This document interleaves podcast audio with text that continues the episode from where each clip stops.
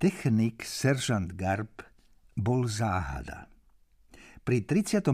lete nad Francúzskom prestal malý vežový strelec strieľať. Pilot si všimol, že z veže nešľahá oheň guľometnej paľby a pomyslel si, že Garb dostal zásah.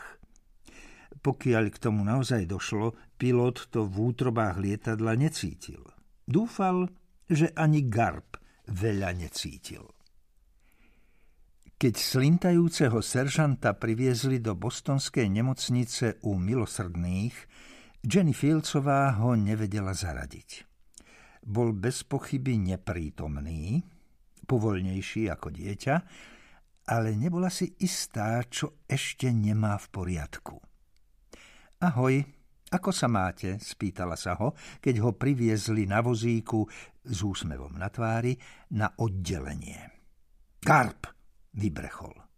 Okulomotorický nerv sa mu z časti zregeneroval a oči mu teraz skôr skákali, ako sa krútili, ale na rukách mal obvezy podobné palčiakom. Dôsledok hry s ohňom, ktorý vypukol v nemocničnom oddelení na palube lode, čo ho prevážala. Videl plamene a vystrel k ním ruky, Zopár mu ich oblízlo aj tvár a oškvrklo obočie, takže Jenny pripomínal oholenú sovu. S popáleninami bol garb povrchový a neprítomný súčasne. S obviazanými rukami navyše prišiel o možnosť masturbovať, čo bola činnosť, ako sa písalo v jeho chorobopise, ktorej sa venoval často, úspešne a bez rozpakov. Tí, čo ho mohli od požiaru na lodi sledovať zblízka, sa obávali, že detinský strelec je čoraz skľúčenejší. Vzali mu jeho jediné dospelé potešenie, pri najmenšom dočias, kým sa mu nezahoja ruky. Prirodzene bolo možné, že Garb má poškodené aj vnútorné orgány.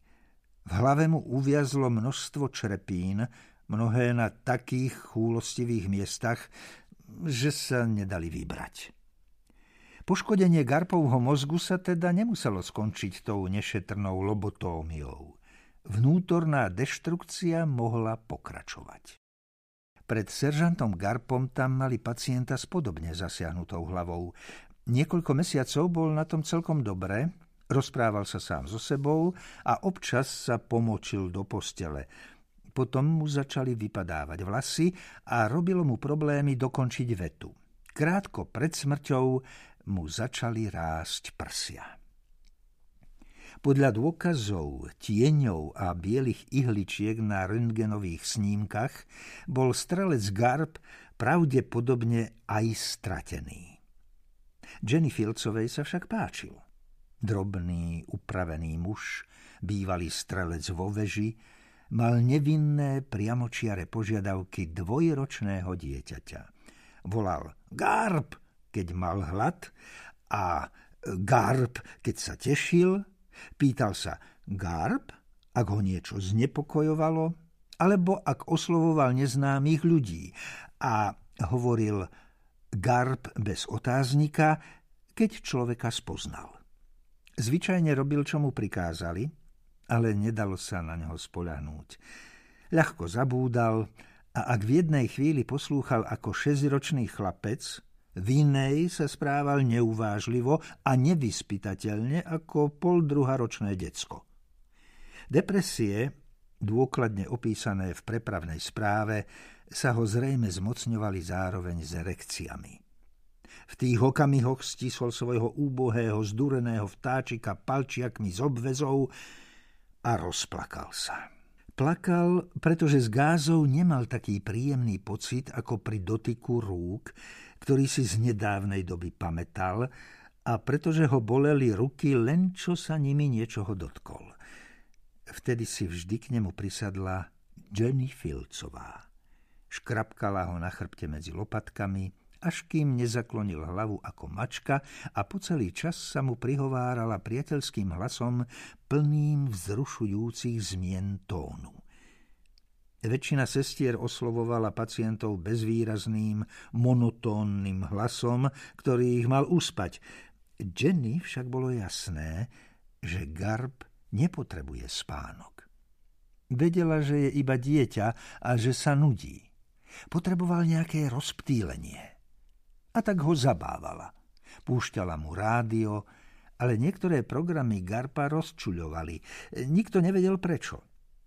Pri iných mal zasa enormnú erekciu, čo viedlo k depresívnym stavom a takto pokračovalo. Jeden program, iba jediný raz, mu navodil v polospánku polúciu, čo ho tak prekvapilo a rozradostnilo, že odvtedy v ňom vzbudzoval nadšenie pohľad na rádio. Lenže Jenny ten program už nikdy nenašla a nemohla mu dožičiť reprízu predstavenia. Vedela, že keby mohla chudáka Garpa napojiť na ten polučný program, jej práca a jeho život by boli šťastnejšie. Lenže také jednoduché to nebolo. Vzdala sa pokusov naučiť ho nejaké nové slovo. Keď ho krmila a zistila, že mu chutí, povedala, dobre, to je dobré. Garb, súhlasil. Keď vyplul sústo na podbradník a skrivil tvár, povedala, zlé, je to zlé však? Garb, zadúšal sa. Prvou známkou zhoršovania jeho stavu, ktorú si Jenny všimla, bolo vynechávanie hlásky G. Raz ráno ju privítal pozdravom Arp. Garp, odvetila mu pevne. G-arp. Arp, zopakoval. Vedela, že ho začína strácať.